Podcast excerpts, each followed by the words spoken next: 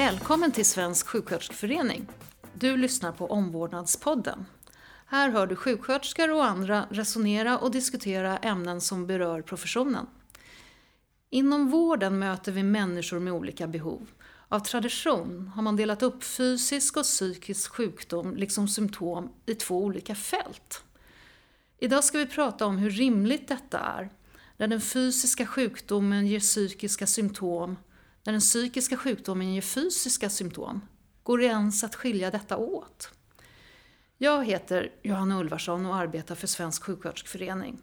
Jag har idag bjudit in Sofia Trygg Lycke, sjuksköterska, specialistsjuksköterska, jobbar på Akademiskt primärvårdscentrum som vårdutvecklingsledare. Och Mats Lekander som jobbar på Stressforskningsinstitutet på Stockholms universitet och på institutionen för klinisk neurovetenskap på Karolinska institutet. Välkomna! Jag tänkte inleda med att fråga dig Mats, berätta lite om din bakgrund och ditt intresse. Jag är psykolog eh, i, i grunden, eller jag säga, men jag blev aldrig någon kliniker som jag tänkte bli. Jag tänkte att jag skulle bli barnkliniker, men sen blev jag väldigt forskningsintresserad i slutet av utbildningen. Eh, och eh, intresserade mig framförallt för sambandet mellan immunsystemet och hur man mår eller hur man känner sig. Så immunsystem och hjärna fastnade jag för utifrån ett påstående i en bok jag läste i psykiatri. Att vita blodkroppar kunde känna av eh, förändringar i personers beteenden eller känslor. En ny upptäckt på den tiden. Och det var så fascinerande så att jag tog av i tangentens riktning och, och har fortsatt att undersöka detta. Spännande. Sofia, eh, du håller på med motiverande samtal. Vad är det och hur kom du in på det? Ja, men jag började min bana då för nästan 30 år sedan på, som sjuksköterska på eh, hepatologen. Och där träffade jag jättemånga människor som låg där på grund av sina vanor. De har, har druckit för mycket alkohol och sen det var svårt att liksom nå fram och hjälpa att göra en förändring. Och sen så har jag jobbat mycket med övervikt och livs, på livsstilsmottagningen på kardiologen och jag har jobbat med överviktiga barn på um, Astrid Lindgrens barnsjukhus. Och motiverande samtal var ju ett perfekt hjälpmedel där för att ja, men det, det gjorde att jag, kunde, att jag såg effekter på patienterna, äntligen. Så det, ja, ett samtalsredskap. Mm. Men jag blev lite intresserad av vad du sa Mats om eh, det här med de här vita blodkropparna. För jag håller just på att läsa en bok som Elisabeth Blackburn, eh, den här nobelpristagaren ja, i medicin, har skrivit om telomererna. Just det. Har, har du, håller du på med något? Det måste ju vara, för hon har ju visat att det, de, det påverkar de vita blodkropparna, vissa beteenden. Ja, just det. Ja. Och, och, precis, hon har ju sett att, att, eh, att telomererna och eh, enzymet telomeras verkar kunna hänga ihop med sömn och stress och den typen av, ja, vad ska vi kalla det för, beteendefaktorer. Så att från de här upptäckterna som hon gjorde som hon fick Nobelpriset för så har hon har hon liksom lagt in den kunskapen i forskningen om sambandet mellan livsstil och, ja, och hälsa och åldrande och sånt. Eh, jag har bara gjort pyttelite om just telomerer, men, men de kan ju undersökas just i vita blodkroppar. Det är sant. Ja, men, och det är ju väldigt, väldigt intressant, för då kan man ju rent medicinskt visa att kropp och själ häng, hänger ihop. Ja. Eller hur? Ja. Det, så tänker jag. Man inte kan dela upp det i hälsosamt och, eller äh, kroppen eller själen. Utan, ja. så, precis så tänker jag också. Jag, jag tycker ju att, eh, att, de, att, att om man säger att de hänger ihop. Jag, jag skulle vilja nästan gå ett steg längre och säga att det är samma sak. Men att vi, vi det är liksom ingen interaktion. Eh, jag, jag tror att språket ibland lurar oss att prata om det som att det är liksom ett utbyte mellan två stycken saker i, i, i kroppen, eller vad vi ska säga, mm. eller i människan kanske vi ska säga. Eh, men då, då, då, tror jag att det är lite grann en, en rest från när man trodde att det skedde i två dimensioner på något sätt. Ingen vet väl exakt hur det är, men jag tänker mig i alla fall att vi kan eh, se människan på olika sätt. Jag tänker mig att du med din kliniska erfarenhet, du, då, när du interagerar med människan så är det liksom en observationsnivå när du känner personens känslor och du förstår när det gör ont och du hör henne eller honom beskriva eh, sin situation. Eh, och sen har du väl också då, vad det nu kan vara, blodprover eller någonting annat. Då är det på något sätt samma fenomen fast vi undersöker mm. det på ett annat sätt. Mm. Ja, men lite. Och det är också det som kan vara lite komplicerat när en person... Att om, om till exempel blodprover blir som facit för hur man mår så kan ju det bli krockar om man, om man mår väldigt dåligt i själen och så visar inte proverna det. För det gör det ju inte alltid. Mm. Ibland så tar det ju lite längre tid eller ibland så, så blir det som att nej men det, då är det nej du kan inte må dåligt. det finns inget liksom facit. Och det är ju väldigt frustrerande för många patienter. Det är ju förskräckligt att inte känna sig trodd på. Eller hur? Mm, ja. mm. För, för jag fråga dig, när du, har du en uppfattning, jag är ju forskare, jag gör ju klinisk forskning och undervisning och så, men jag, jag blev aldrig riktigt den där klinikern som sagt. Men, vad tycker du är bäst? De biologiska proverna? eller det du får från observation och samtal och ja, frågeformulär eller vad du använder? Nej, men jag, det, går ju, det, det, går inte att säga, Nej, det... men det är såklart att det bästa med att jobba som sjuksköterska, det är ju mötena. Att mm. se vad, att ja, men lägga ihop allt det där. Och sen så tror jag att det är en dimension som vi glömmer bort att använda också. Att, som eh, den här, eh, vad vi, som du pratade om, att man känner empatin, den här empatin, att, liksom att man tar upp den till ytan mer och jobbar mera aktivt med den. För att det kan ju påverka stressnivån hos patienten ja. så att patienten blir lugnare. Så att, ja, det, Hur gör du då? Eh, om du tar upp liksom empatin, om du plockar upp den? Och... Ja, men, eh, ja, men till exempel i, i motiverande samtal där, där övar man ju upp den empatiska förmågan. Många människor har ju den med sig, liksom. Mm. och speciellt om man väljer vårdande yrken. Och i, men i MI så jobbar man ju med det här aktiva lyssnandet. Mm. Genom att lyssna noga på någon, genom att reflektera eller spegla på det den säger så känner personen sig förstådd, sedd, bekräftad. Och när man bekräftar någon så ökar man självkänslan. Då känner man sig mera viktig och då ökar självomhändertagandet. Alltså, för det är ju många sådana här livsstilssjukdomar som man behöver samarbeta med patienten med. Man behöver, ha liksom ett, man behöver bilda team med den personen. Och när man lyckas med det, det är riktigt bra. Mm. det, det. Jag tänker när du säger, eh, när du pratar på det här om, om empatin och eh, i det motiverande samtalet, det känns eh, lite distanserat. Du, du säger att man övar på sin, ett aktivt lyssnande så att patienten känner sig sedd och trodd på. Eh, och det låter ju jättebra, men är patienten trodd också? Finns det, ja, ja, absolut. Jag hör en liten ja, distinktion ja, ja, där. Nej, ja, nej, men det eh, hoppas jag inte att du ska höra. För att så är det. Att känna sig accepterad och sedd som den man är. Att känna den här medkänslan. Det är ju liksom compassion, det är ju grunden i, i, i allt. Att man gör det för den andras bästa skull.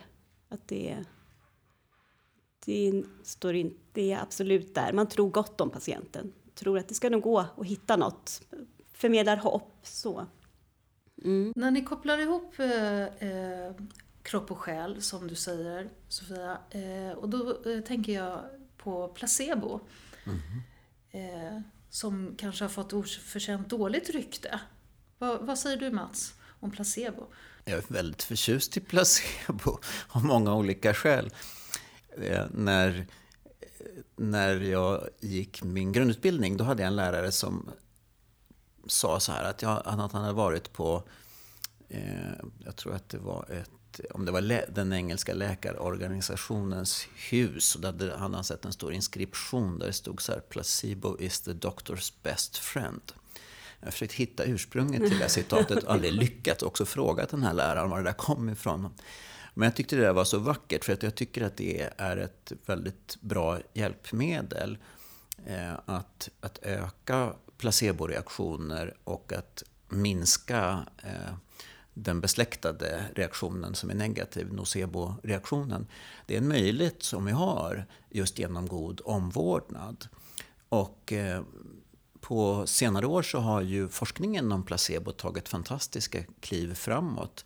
Vi vet väldigt mycket mer om inblandade mekanismer och vi vet hur ibland vissa specifika system i kroppen som är relevanta för ett visst sjukdomstillstånd. Som eh, jag tänker på dopamin eller, eller eh, vissa opioider eller opioidreceptorer. Eh, som kan påverkas alltså på ett sjukdomsspecifikt sätt vid placeboreaktioner. Och i andra fall om system som mer har att göra med välmående eller eh, hur man ser på saker eller hur man minns saker och hur mycket eh, smärta betyder. Så att det finns liksom en hel arsenal där med saker som kan vara till hjälp.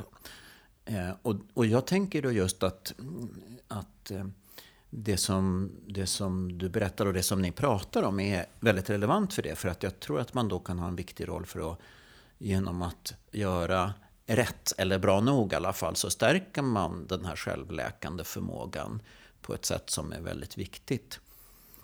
Ehm, och dels så tänker jag att det är också viktigt från den nya kunskapen om det och veta om att det liksom inte är någonting annat än, om man tänker sig ett, ett, en medicinsk insats, ett läkemedel eller någonting annat. Då är det inte som att vi har det här andra och sen kommer det placebo ovanpå det. Utan de här kan ju samverka då, effekten av läkemedlet samverkar med det, den inställningen eller den tilltron som, som patienten har.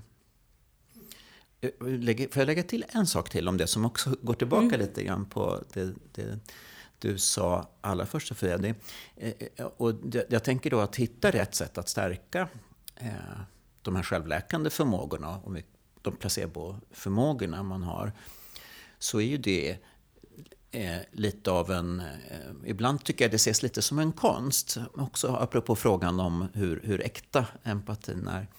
Eh, därför att jag tror att man har sett eh, den kunskapen lite för mycket som en, en, en del av en klinisk färdighet som är liksom läkekonst. Men jag tror att det också kan vara vetenskap. Alltså att man också kan lära ut och vara systematisk i hur man stärker de här effekterna. Och att det tror jag kommer ta det här fältet mycket längre framåt när det ska tillämpas. Mm. Ja, motiverande samtalen tänkte jag Sofia, hur fungerar de? Eh, för du, sa, du inledde med att säga ett redskap som verkligen fungerar. Ja, ja som fungerar för mig ska jag säga, ja. och för många andra. Så, ja, men, eh, det fungerar ju det finns ju, det är väldigt väl beforskat. Det finns ju ganska mycket randomiserade kontrollerade studier, jag tror det är över 200. Och det gör ju att man, jag känner mig trygg i att använda de här, den här metoden och det är väl mer ett sätt att vara tillsammans med patienter. Och just eftersom man har sett då i forskning att ju mer empati jag som eh, sjuksköterska visar och förmedlar desto mer förändringsbenägen blir min patient, om det är en förändring mm. vi då pratar om, en livsstilsförändring. Så därför lägger man mycket vikt vid att öka upp den empatiska förmågan. Eh, och sen i MI för övrigt så, så hjälper man personen att själv hitta sin styrka, att just med det här att kompetensen, kunskapen finns inne hos varje person. Så min uppgift blir att locka fram den och få hjälpa personen att hitta tron på sig själv genom att jag också tror på personen i fråga, patienten. Så det är ett personcentrerat samtalssätt där man pratar om den inre motivationen på olika sätt. Mm. Och, och där hjälp, tycker du att tekniken liksom hjälper den dig? Det, det, är liksom ett redskap i både att få personen att hjälpa sig själv och känna sig eh, förmögen att ändra beteenden då till exempel. Men den, ökar den din medkänsla också? Den ökar min medkänsla och den ger mig också ett lugn för att jag känner att jag behöver inte göra de här förändringarna. Min uppgift är att stärka det goda som finns, styrkorna, kompetensen, att locka fram motivationen. Till skillnad mot när jag inte har någon samtalsstil att förhålla mig till. Då försöker ju jag lösa alla problem och det blir väldigt, väldigt stressigt och väldigt krävande jobb då. Men det här lyfter, lyfter av en del av stressen från, från mitt arbete till att eh, eh, göra mer av det som är rätt. Ja, det blev lite rörigt. Men ja. Nej, jag förstår precis. Tekniken hjälper, den står inte i vägen utan den, den är ett, en, ett stöd och ett hjälpmedel. Ja, man får, får till och med ett roligare jobb. Och nu utbildar ju jag i motiverande samtal. Eh, så att, och det är ju en ynnest att få göra det och få, få och då får jag ju höra det av de som går utbildningen att det är så, sån annorlunda, sånt annorlunda sätt att möta personer. Både jag som behöver göra förändringar men också komma fram till acceptans. Jag tänker på om man har smärta eller om man just har fått en ny diagnos. Att liksom landa i den, att acceptera att nu blev mitt liv så här. Det är svåra samtal som vi i sjukvården måste ha. Och då är MI ett sätt för mig att liksom hålla, hålla mig kvar, hålla, hålla fast i när det... Ja, då vet jag att det här är hjälpsamt. Mm. Smärta tänker jag, eh, som sjuksköterska säkert eh, gäller det väl de flesta människor, men som sjuksköterska så är det ju väldigt, väldigt lätt att känna igen en eh, patient med kroniskt smärtsymptom. De, det syns utanpå. Vad gör smärta med en människa? Vad säger du Mats? Det är en jättesvår fråga och då tror jag att jag måste svara ytterst kort från min begränsade horisont får man säga i det fallet. För att eh, vi vet ju förvisso att, att obehaget i sig och eh, smärtintensiteten det är liksom bara en faktor bland väldigt många andra eh, som på sikt för många personer med smärta blir ett större problem än själva smärtsignalen. Eh, det här är någonting som vi jobbar med behandling av personer med långvarig smärta. När inte det går att behandla den så att den minskar i smärtintensitet så återstår ju ofta många problem som man kan jobba med som kan öka livskvalitet och öka funktionsförmåga och deltagande i livet så att personen lyckas göra det som är viktigt för henne eller honom. Eh, och det har man ju, där tycker jag att man har ett ganska fint redskap att, att hjälpa till. Eh, en sak är då att man då kan komma till rätta med det här som kommer med att ha en mer långvarig eh, problematik, det vill säga den här begränsningen som sker och kanske effekter av sömnproblem som ofta uppstår. Eh, ja, men rädsla för rörelse, att man ofta har eh, någon slags katastroftankar om hur farligt det är med själva obehagsdelen i smärtan. Så att då jobbar man med att göra saker som man vill i närvaro av den här negativa emotionen, i det här fallet smärtan. Och det tycker jag är fint om man då kan hjälpa rätt så många personer till ett, ett lite bättre liv. Så, så det är ju någonting vi kan göra där i alla fall. Vad, vad kan det vara för saker som ni hjälper, som de får hjälp till? Alltså, eh, rent konkret sådär.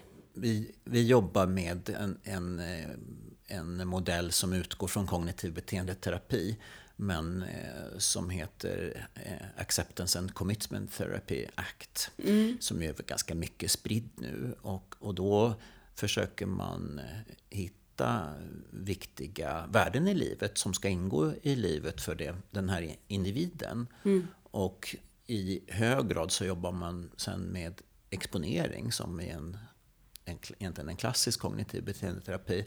Det vill säga att man ska göra saker som egentligen man har en stoppsignal inom sig att göra. Det vill säga att man till exempel då, om det inte är farligt att röra sig, att våga röra sig när det är en viktig sak man ska göra. Så att det är en slags analys av personens situation och sen försöka att göra de här sakerna som ger en mycket sämre livskvalitet om man inte lyckas göra. Och då är det så i en del fall, och jag ska säga en del studier, jag är som sagt forskare eh, och inte kliniker, där då, då minskar också smärtintensiteten. Men det, det, gör det inte i alla fall eller i alla studier ens i, i genomsnitt. Eh, själv tror jag att man liksom motionerar det här systemet vi har i kroppen för att, att dämpa smärta. Mm. Det är min tankemodell kring det, även om vi inte kan visa det, eller har visat det ska jag säga. Men jag tror att för att hålla smärtan på plats så behöver man tänka på annat och göra annat i den mån man kan. Så en, tänker jag lite ja, kring det. Ja, en sak som har, eh, om, skrivs det om väldigt mycket just nu, det är ju eh, fysisk aktivitet ja. då, som minskar symptomen på eh, depression till exempel. Och annan psykisk eh, ohälsa också för den delen.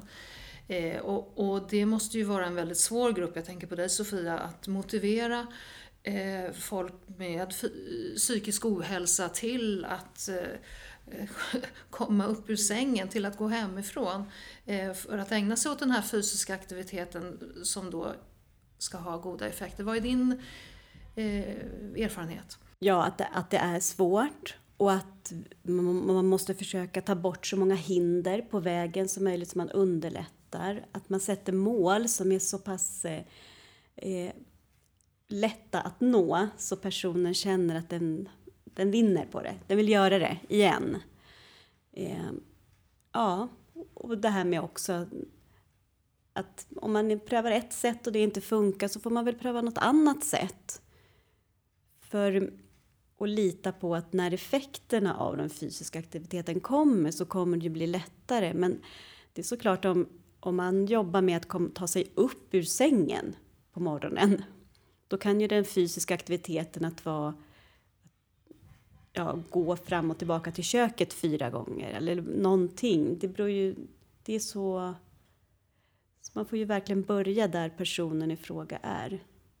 Och att vara nyfiken och, och vänligt intresserad över vad är det som hindrar, vad är det som vad finns det för skäl till att anstränga sig? Vad skulle det, vinsterna vara? Att låta personen få tid att reflektera över det, för det är många som inte har, har fått det. Tid att prata om sig själv och sin motivation. Just det. Mm. Sen har vi ju vardagsmotionären, den, den äh, här personen som tränar regelbundet, äh, mår bra äh, och gör allting rätt. När den personen blir sjuk, faller man tyngre då? Eller vad händer? Vad skulle du säga? Vem som helst av er förresten. Vem vill ta Sofia, ordet? Vad tror du? Jag tror att en del eh, patienter som jag har träffat de, har ju, de tar ju, har ju nästan tagit sjukdomen och då kanske jag själv också skulle göra som en kränkning. Här sköter jag mig, här är jag jättehälsosam och så blir jag ändå sjuk. Det, att det är väldigt svårt att eh, acceptera det, att liksom kroppen åldras. Hur möter man en sån person? Alltså, ja. Hur hjälper man den? Vad säger du? Hur möter man? Ja, jag, jag, tänker att eh, det är en jätteintressant fråga och jag tycker att, jag tror att det är så att, att en sån person ändå har en bättre förutsättning att, att använda samma redskap för att öka chansen att bli bättre igen. Minska symptom och minska lidande Eh, jag tänker på att, eh, apropå också den inledande diskussionen om att kanske känna sig sjuk men inte hitta några objektiva mått på att man har något ohälsotillstånd, så att säga, eller att vi inte ser någonting i blodproven till exempel. Därför att om personer eh, med en verifierbar ohälsa men som ändå mår relativt sett lite bättre har en bättre prognos om vi tittar på det stora flertalet personer. Alltså risken för ytterligare sjukdom eller för eh, eh, mortalitet, mortalitetsrisken eh, risken att vara sjukskriven och sådana saker. De här skiljer sig då åt beroende på hur man uppfattar den egna hälsan. Så att min gissning utifrån den fråga det är att den här personen som har ett lite hälsosammare sätt att leva också har redskap med sig. För jag tror att du tänkte så här att den personen kan vi inte öka, då kan vi inte, vi kan inte öka dosen på den fysiska aktiviteten Nej. och då putta tillbaka. Det var så du tänkte? Ja. ja. Och, och framförallt att hjälpa dem om, man, om det som du tänkte Sofia, att de blir kränkta eller som du upplevde. Eh, det, det, blir de ju. Alltså sjukdomen, ja. mm. det, det, är ju inte deras fel. Ja, de har gjort allting rätt mm. och ja, de blir sjuka i alla fall och, och shit happens. Ja, livet är ju liksom så. Det, det ingår ju i livet med ålderdom och ju äldre, att, att sjukdomar drabbar. Och det kan ju vara svårt att acceptera att det kan vara så. Sen tänker jag på den tredje gruppen, mm. eh, elitidrottsmän. Mm. Eh, och kvinnor förstås. Så. Eh, men där har man ju nu eh, också kunnat läsa om psykisk ohälsa. Att mm. De presterar på så otroligt hög nivå fysiskt och allting är bara eh, riktat mot deras fysiska hälsa. Och den psykiska eh, då, stöd de får är ju att bli bättre motiverade. Att ignorera smärta, att hoppa högre, att springa fortare. Eh, att inte bli stressad av press. Och sen så har vi ju de ätstörningar som är betydligt vanligare. Eh, till exempel och an, annan eh, psykisk ohälsa. Elitidrottsmän som, och kvinnor då. Mm. Vad gör vi? Vad tänker vi? Är det generellt så att även ångest och depressionstillstånd och, och sånt är vanligare hos elitidrottsmän? Ångest och depression mm. vågar jag inte svara på. Ätstörningar vet jag. Ja, just det. Ja, det, det, de ska, man ska väl, vi ska väl möta dem som, på, som alla andra. Att, med empati, att förstå hur smärtan ser ut oavsett om den sitter i själen eller kroppen. Eller, och också kanske en, det här med att bara vara, att inte vara och prestera hela tiden. Att, man, att som, ja det här som är själv, det kan du som psykolog bättre, mm. det här med självkänsla. Att, att inte hela tiden prestera, vara på topp och ändå liksom ha, ha det bra.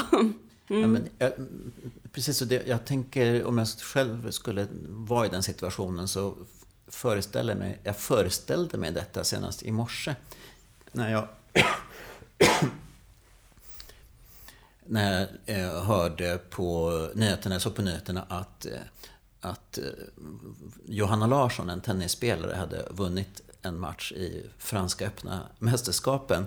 Och då var det efter en lång period när hon har liksom fallit på rankingen från vad hon nu var, kanske 60 i världen, jag, kommer, jag vet inte, och sen ner till 170 eller någonting. Så hon har haft en ganska lång period med motgångar.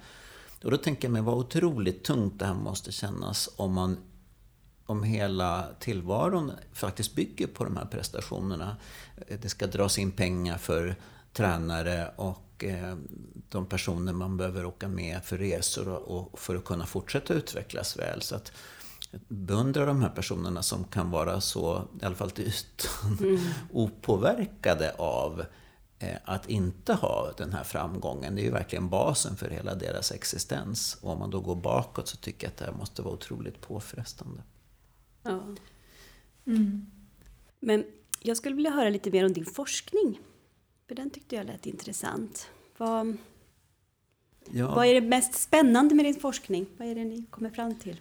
Jag, jag tänker nog att det mest spännande det är trots allt det här, eh, det här hur vi kan studera egentligen fysiologin bakom mående. Det, det tycker jag är otroligt spännande.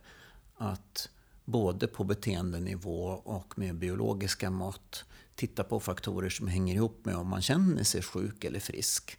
Eh, hur man tycker att det allmänna hälsotillståndet är eller hur mycket eh, sjukdomssignaler man tycker sig uppfatta från kroppen. Hur man, hur man tolkar dem. Vilka delar av hjärnan som tar emot den här informationen och som tycks kunna vara inblandade vid långvarig ohälsa. Det vill säga det som gör att en person blir ofta nedstämd och trött och socialt ointresserad. Om man har en, en en längre tids sjukdom så ser vi ju att det är mycket vanligare än om man inte har en, en mer allvarlig sjukdom. Så att de här fenomenen tycker jag är väldigt intressanta att studera. Ja, för jag, men jag, nu, jag kan ha helt fel, men alltså jag tänker så här, en del personer känner olika sjukdomar. Det är liksom med olika sjukdomar och som utomstående, utom, utanför den personens kropp, eller hur man ska säga, så kan man ju tänka att det där handlar inte om sjukdomarna, det handlar om ångest, eller det handlar om något, något i själen, fast man sätter det i kroppen.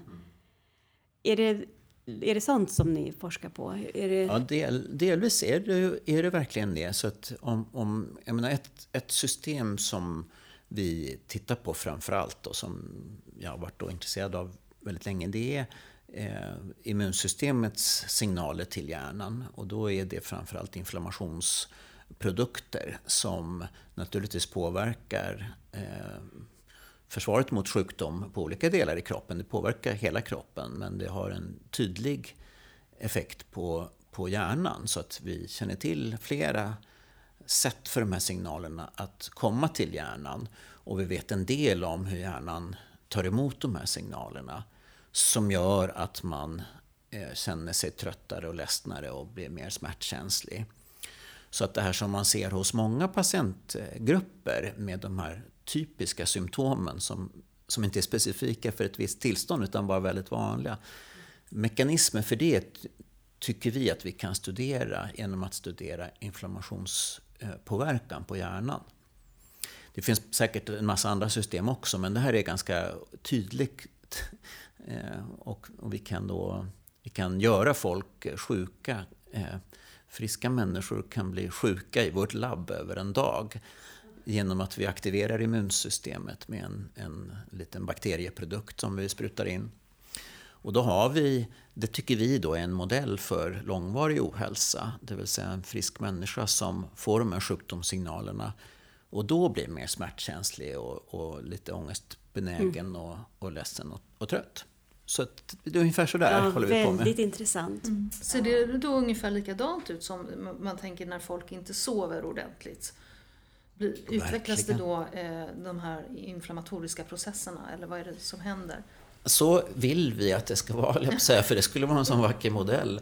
Men, men det är inte så tydligt så som många hävdar inom forskningen. Nej. Det finns en liten proinflammatorisk effekt visad i en del studier, men inte i alla, av att inte sova.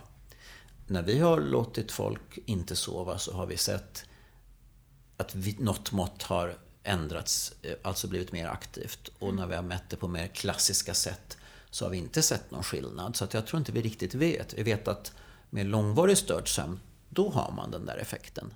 Men när vi låter folk inte sova en dag eller sova mindre i tre dagar eller någonting, då, då vet vi fortfarande inte om den effekten finns. Men den finns på den subjektiva nivån. Då är, då är det en jättestor likhet eh, mm. med just den här lite, man känner sig lite mindre frisk. Trötthet förstås, men också lite mer ledsamhet, mm. ledsenhet. Eh, man är nog lite mindre social. Eh, så att, så att det, den, det finns en stor likhet där mellan eh, sömnbrist och mellan den här inflammationsaktiveringen som vi kan studera med experiment. Vi, har, vi börjar närma oss slutet av vår sändningstid. Vi har bara skrapat på ytan, tycker jag, eh, på det här eh, oerhört intressanta områdena. Man kan i alla fall säga att all hälsa och ohälsa förekommer samtidigt hos individerna. Det går inte att säga att man är frisk eller att man är sjuk eller att man har psykisk sjukdom eller fysisk sjukdom så klockrent. Det är ett mischmasch. Stort tack för att ni kom hit idag och pratade. Tack så väldigt mycket. Ja, men tack, tack. Ja. Intressant. Ett nöje. Mm.